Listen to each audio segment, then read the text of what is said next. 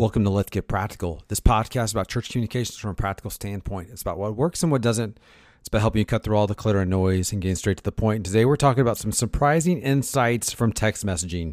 This is some stuff that we've been learning lately as we as a church have been experimenting with spending more time on emphasizing text messaging versus say other platforms like the bulletin email etc now they they still get the normal push that they would get but we're now starting to drive more of our calls to action to a text message based call to action. So here's what I mean by that. What I mean by that is is when you, for us we uh, we have a we have a short code, which is basically a six digit number that you would text to uh, for to give online or to respond to a call to action. So a call to action could look like this. It would be like to register for VBS, text VBS to six two three six two three, and when you do that, uh, you get an autoresponder that hits you back that says, hey, click here to register. Or sometimes, depending on the call to action, it'll be a chat bot that'll guide you through a couple questions and then forward the information over to the minister, administrative assistant, whoever's looking for the information. So essentially, our calls to action are versus, hey, get up and go to that website or email this person. It's grab your phone, just simply text this short, this this keyword to 623623. So for VBS, it's text VBS to 623623. We hit you with the landing page. You choose your campus, and then you can then turn around and register to be a volunteer or actually have it register your kids for VBS. So that's kind of how we've set up our system. So we've now pushed more of our responses, or if you will, our onboarding to for our calls to action to text messaging. So here's a couple things, two things that we've learned, and I think that we're looking at launching here pretty soon that I think is going to have a really good uh, return rate on the effort that we're going to put into it. First, First thing we've learned is we're learning the insight, if you will, is that we're getting a lot better response rate to the text messaging versus versus email. And for a couple of reasons for that is one, we're finding that when we're capturing people in the moment, so you're in a worship service, hey, text this to this, people just are more apt to do that versus versus us sending an email that may come three or four days later after the worship service, or even maybe comes right after the worship service. You know, we send an email following the worship service because we're getting them right there in the moment when we've got their attention. Um, so we're getting a good response rate for the fact I've got your attention. I need you to do this thing real quick, and people are doing it. And this is even like, hey, contact us for more details, connect with us. You know, you may have a communication or connect card. We're doing a lot of that stuff via text, and we're getting good response rate because we're capturing people in the moment. Uh, the other thing we're learning inside the insight about the better response rate is, is it's providing a much better clear call to action. Uh, I think telling somebody to go to the website or go to this specific URL, it, it, that does work. But the reality is, is when you say just text these three or four letters to this number, we're just getting to, for people it's much more there's much more clarity there in terms of what you want people to do.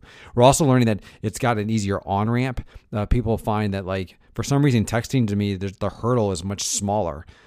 Uh, they just seem to they just seem to adapt to it better. So uh, we're finding that people are okay with talking to a chat bot or just clicking on a link once we text them back the link and then quickly just filling out a form as long as again you keep it short but the on ramp process to get them to do those things has been much better for us in terms of it's been a much easier easier process. So we're learning the reason why we're getting a better response rate is is because it's in the moment, it's a much clearer call to action and a much easier on ramp. So we're excited for the fact that it's exceeding email in terms of some of the earlier stuff we've done, which is a small group campaign, a service opportunity campaign. We're getting ready to launch our VBS campaign here in the next few weeks.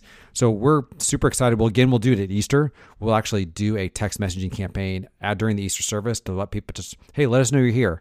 Uh, text, I think, Easter to this number, and we'll be able to then have a chat bot talk to people and figure out, hey, what do you need from us? And we have a really good response rate from that. So we're excited to do that again. The second insight of what we've learned is, is that when we did text messaging, we went from we went through a couple different systems.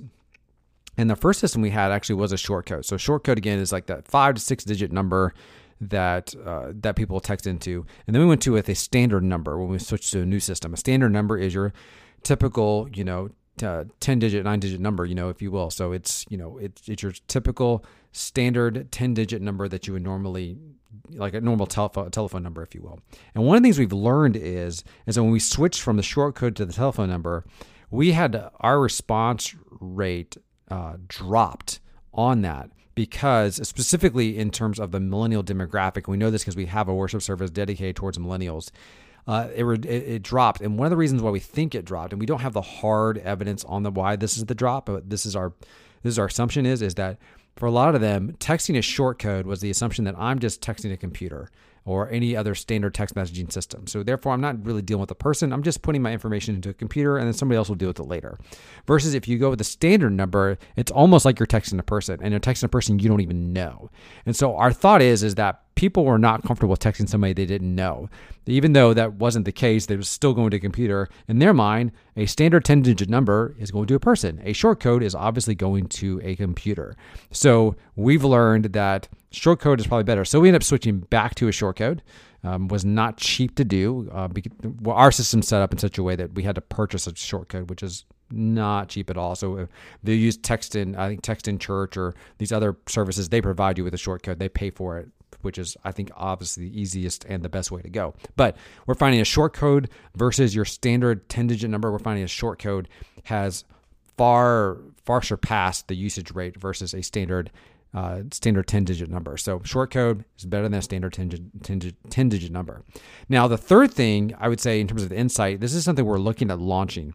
Uh, I'm excited about this. One of the things we did starting last week was we actually redid our weekly email and we shameless shameless ripoff of what NewSpring does with their weekly email, which I think is a really good kind of deep dive.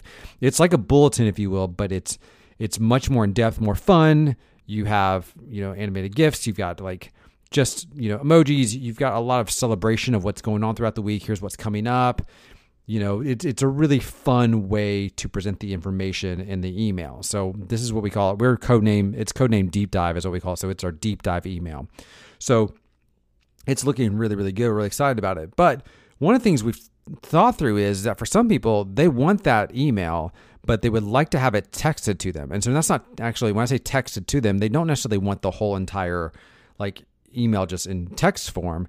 What they're wanting is is is for us to simply send them a link to it, and then they can just turn around and read it on their phone as soon as they get the actual text message. So what we're going to try out is we're going to let people sign up for our weekly email, but they're going to get it via text. So what's going to happen is is in Mailchimp, and I believe probably Constant Contact does this, or a lot of these other email platforms is that once you send an email campaign out, it generates a URL for you and actually gives you a URL to the emails. So you, see that often when you are reading email says, if you can't view this, click here to view in browser. So basically, we're taking that in browser link and we're going to text that out to people so people can sign up to get the weekly email via text. So every day, every Wednesday, say at 3 p.m., the text message will go out once the email's gone out, and people can then click and turn around and open it up. Now, the downside to that is, is from my understanding, is we can't track it in the same way of who clicks on what links. We'll be able to track on the link clicks um, I don't know if that affects the open rate, and we're going to do some a little more research on that. Um, I can't actually track which person clicked on which links, which I can do in Mailchimp. In Mailchimp, I can open up an email and I can tell you which person clicked on what link. So I don't think I'm going to have that ability, but I'm more, you know, for me, the, the biggest concern is people actually reading the content and actually clicking on stuff. Um, I can't get down to the granularity of the analytics, but I will be excited to try this out. So again, the plan is send out the email, generate the URL, then text the URL out uh, to everybody who signed up to receive the weekly email via text. So we're going to try this out with one of our smaller campuses and see how it goes. And if it goes well, then this is something that we think we could move maybe church wide and probably do. So this is something we're looking at doing because again, we're having really good response rate from our texting. So to recap real quick, we're getting a better response rate from our texting campaigns compared to our emails uh, for a whole host of reasons, and we're super excited about that. Two, we've learned that a short code is better than a standard 10 digit number. It's just for us, it's performing better, specifically within, like, I would say the 18 to 25 year old, maybe further up to like the uh, lower 30 demographic. Um, I think there's just a sense of people are okay with responding to computers versus responding to humans. And then we're getting to roll out a weekly email via text. And I think that's going to be really fun, really good way of kind of shaping things and kind of hopefully reaching a new demographic or even maybe getting a better response rate than our current response rate is in terms of open rate click through on our email. So there you go. That's some surprising insights that we're learning from text messaging. Thank you so much for listening to this episode of Let's Get Practical. If you like it, leave us a rating on iTunes. You can subscribe there as well. Also on Spotify and Google Play. Until next time, y'all take care. I'll talk to you soon. Thanks. Bye.